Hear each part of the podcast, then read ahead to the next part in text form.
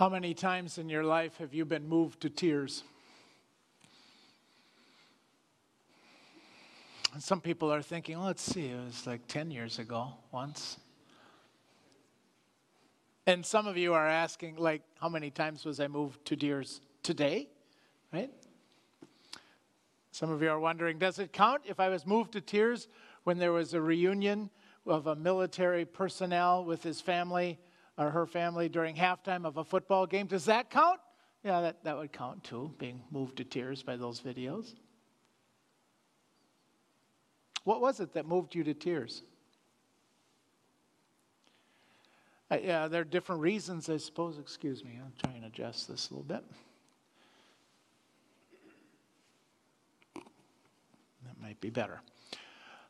There are different reasons, I suppose, we'd be moved to tears. There's some, some reasons we don't want to think about, like pain. Pain can move us to tears. Let's just, let's just set that aside. We don't want to think about that kind. Um, joy. There are tears of joy, right? When you win the trophy you worked so hard for. Maybe you'll win the lottery you didn't work at all for. Maybe you'll win the hand or win the tr- trust of someone you care deeply for. And tears of joy will flow. And then there are tears of loss. Those are the worst kind. There's, a, there's the loss of something or someone who was part of your life in the past, and now you've lost that, or, or the tears that come from the loss of thinking of someone for the future and something or someone and won't be there for the future. And I think probably the worst tears of loss are the combination of something or someone who was there in the past and, and now is gone and you, you counted on for the future and now won't be there. And tears of loss. Well, you're not alone. Jesus shed tears also. The Bible records two times when Jesus shed tears. Remember one of them?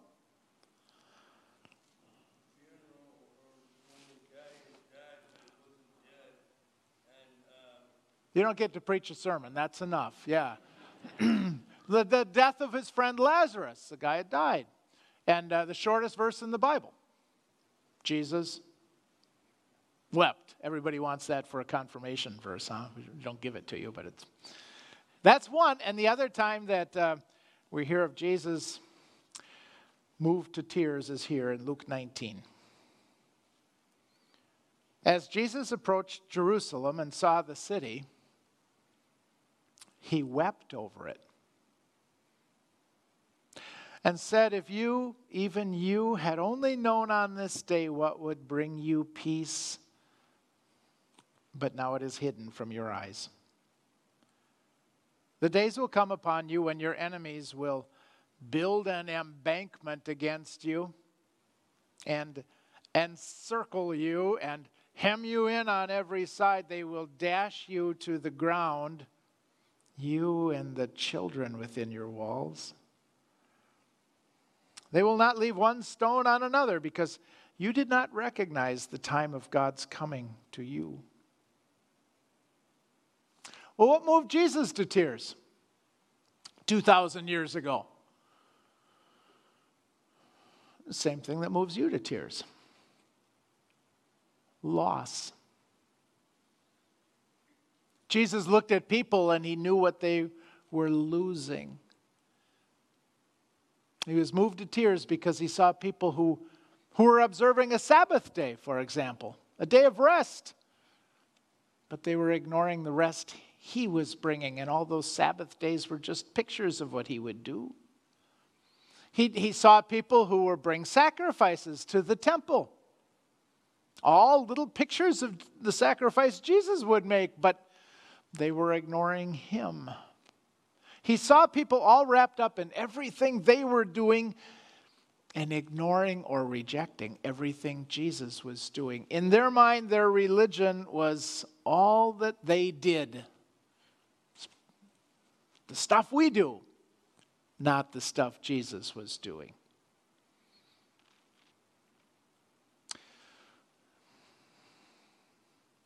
Jesus saw what they were going to lose. Without his payment for their sin, the payment would rest on them.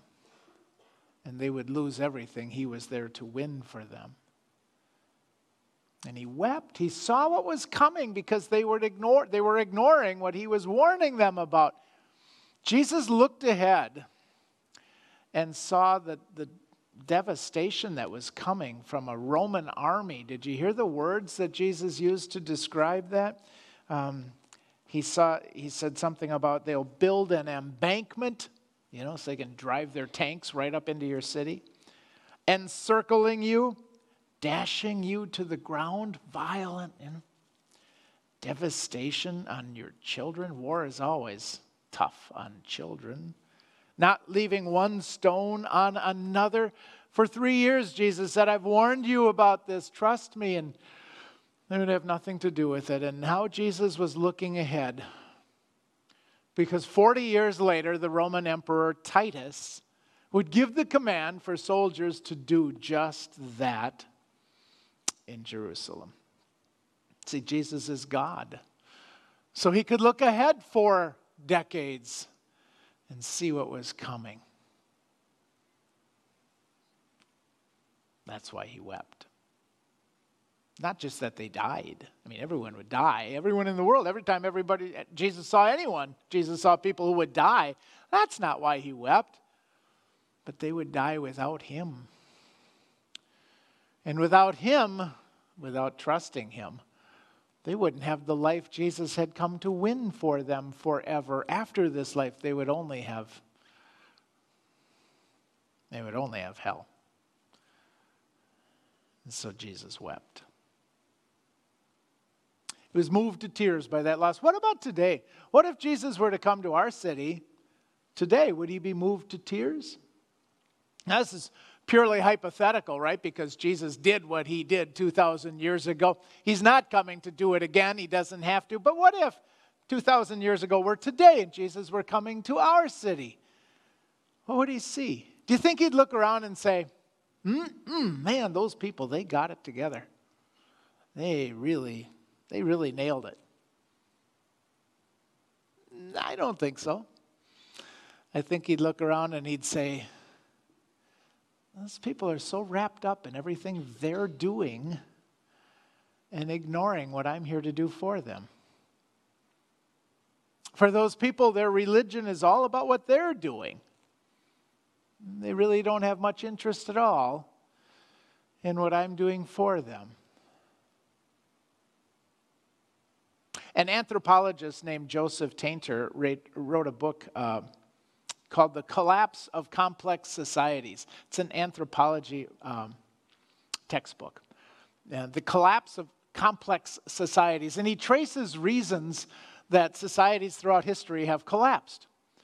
And uh, actually, it's quite a field. There, there, are a lot of books with similar titles, and they're, they're really interesting reads. I know in our modern minds we like to think, oh, come on, yeah, I know Greek, Roman, Akkadian, Sumerian. I know all those societies collapse for one reason or other, but come on, that's ancient history. That could never happen to us. But then you read these analyses, the collapse of complex societies, and you, you at least you're hit with a possibility. I guess maybe our society won't be here forever either.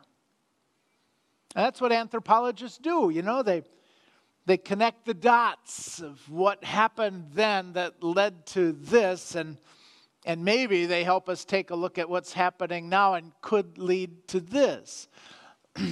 it's not a happy book, right? You don't, don't read it for giggles. But that doesn't mean there aren't parts of it that couldn't be true. Jesus wept because he saw people in his day who ignored the warning he gave them. Jesus would weep today to see people who would ignore the warning he gives. As if, well, we can do whatever we want, with whatever we want, and be however we want. We're all going to be okay. Mm. And Jesus would weep. Um, I read something, uh, I don't know how reliable this survey was, so don't you know, don't quote me on it. Um, well, you can quote me, but I'm not giving you a source, so it doesn't do any good. Uh, that 75% of Americans still think Sunday is a special day. I read that and I thought, well, that's, that's very encouraging. And then I kept reading. And, and the report said, and a third of those said it's a special day because it's a great day for shopping. And a third, another third said it's a great day because it's a good day to do absolutely nothing.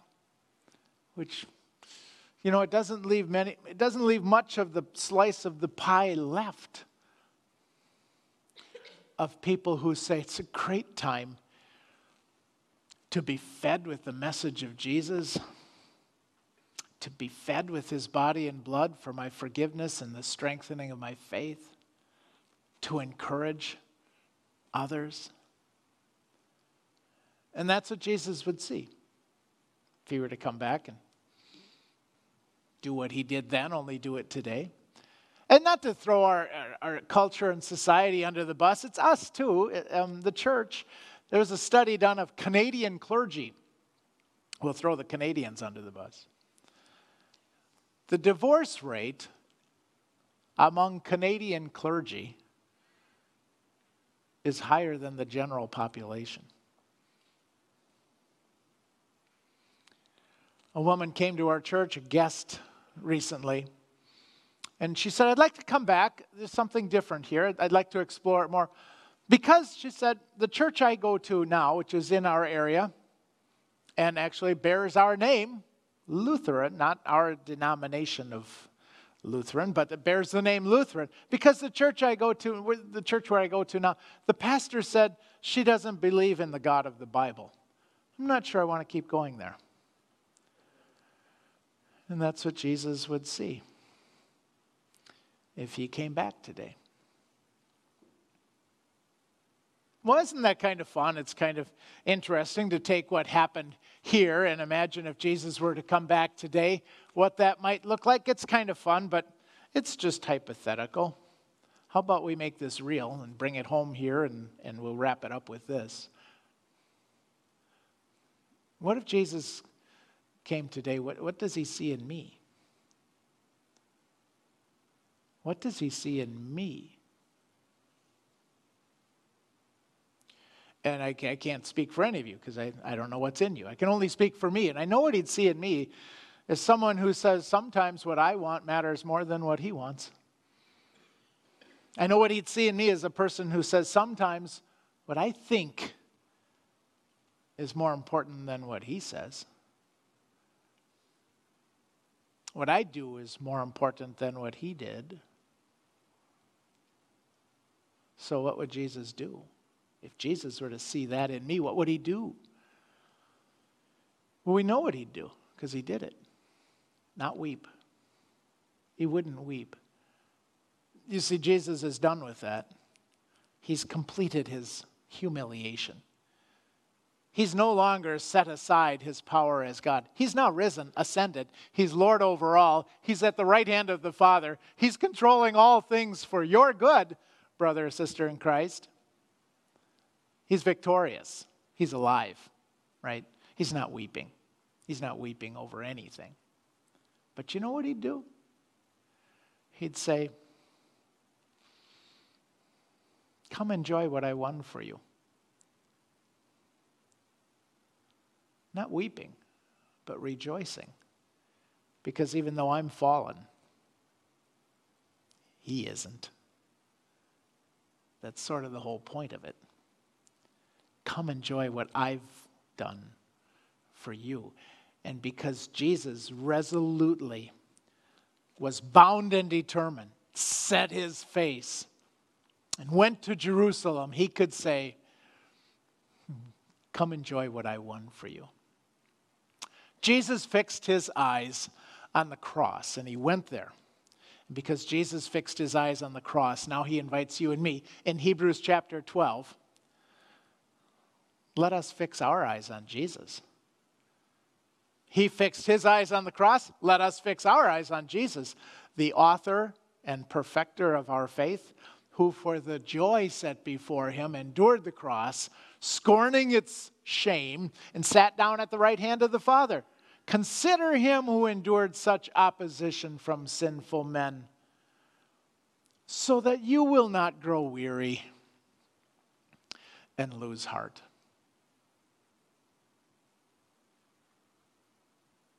You read the collapse of complex societies, you could lose heart. But then you read here Jesus not weeping over you, Jesus rejoicing over you for all that he's won for you because he was crossbound.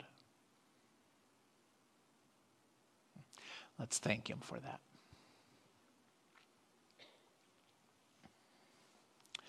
Thank you, Lord Jesus, for your steady gaze to the cross. You resolutely set out to do what you came here to do, to be the sacrifice for sin, to live the life we could not live, and by your resurrection to free us from all evil and even death. Let us fix our eyes on you. Help us do that and enjoy your invitation. Rejoice for your gift of salvation. We join in Luther's evening prayer. I thank you, my heavenly Father, through Jesus Christ, your dear Son, that you have graciously kept me this day. Forgive me all my sins and graciously keep me this night. Into your hands I commend my body and soul and all things. Let your holy angel be with me, that the wicked foe may have no power over me. Amen. In the grace of our Lord Jesus Christ, the love of God, and the fellowship of the Holy Spirit be with you all.